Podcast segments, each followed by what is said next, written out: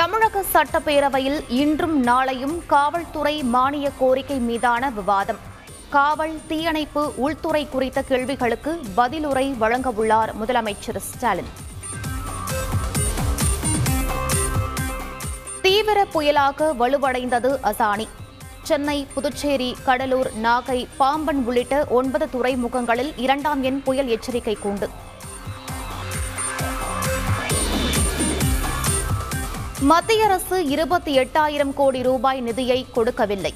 வணிக வரித்துறை அமைச்சர் மூர்த்தி குற்றச்சாட்டு.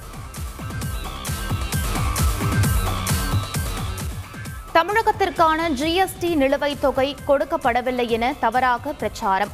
மத்திய நிதியமைச்சர் நிர்மலா சீதாராமன் விளக்கம்.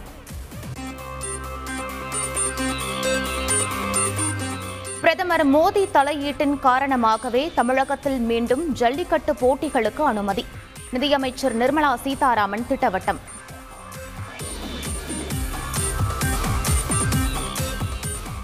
தருமபுரம் ஆதீனம் பட்டின பிரவேசத்துக்கு தடை நீக்கம். நிச்சயமாக இது ஆன்மீக அரசுதான் என தருமபுரம் ஆதீனம் பெருமிதம்.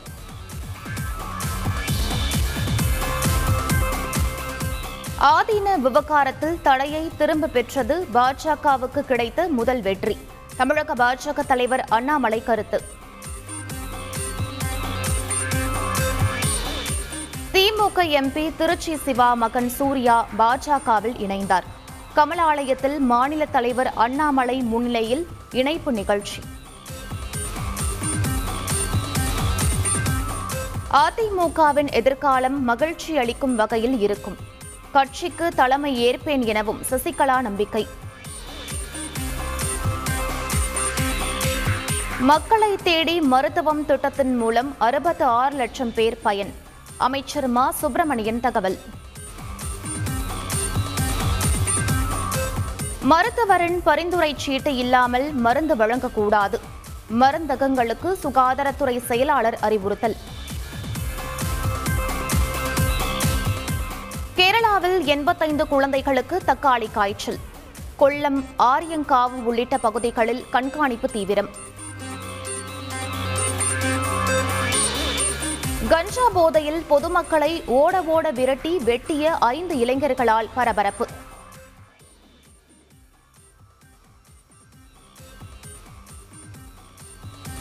மூன்று மணி நேரம் போராடி அடித்து உதைத்து போலீசிடம் ஒப்படைத்த பொதுமக்கள்.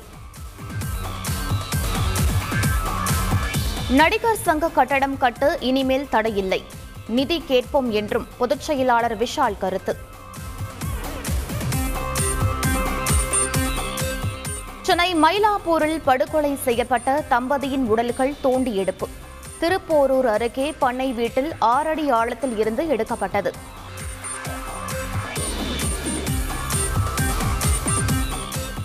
ஹிமாச்சல பிரதேச சட்டப்பேரவை வாசலில் காலிஸ்தான் கொடி கட்டப்பட்டதால் பரபரப்பு. மாநிலம் முழுவதும் பாதுகாப்பு அதிகரிப்பு.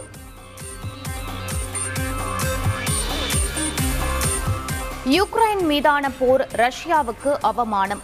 ரஷ்யாவிடம் இருந்து கச்சா எண்ணெய் இறக்குமதிக்கு தடை விதித்து ஜி செவன் நாடுகள் மாநாட்டில் அதிரடி. வழிபாட்டு தலங்களுக்கு சென்று இலங்கை பிரதமர் மஹிந்த ராஜபக்சேவுக்கு எதிர்ப்பு. பொதுமக்கள் கோஷமிட்டதால் பரபரப்பு.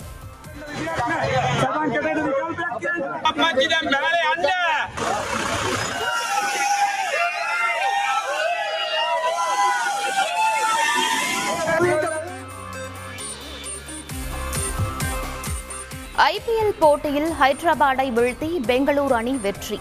மற்றொரு போட்டியில் டெல்லியை வீழ்த்தி சென்னை அபாரம். ஐபிஎல் தொடரில் இன்றைய ஆட்டத்தில் மும்பை கொல்கத்தா அணிகள் மோதல். இரவு ஏழு முப்பது மணிக்கு மும்பை டிஒய் பேட்டில் மைதானத்தில் பலப்பரட்சை.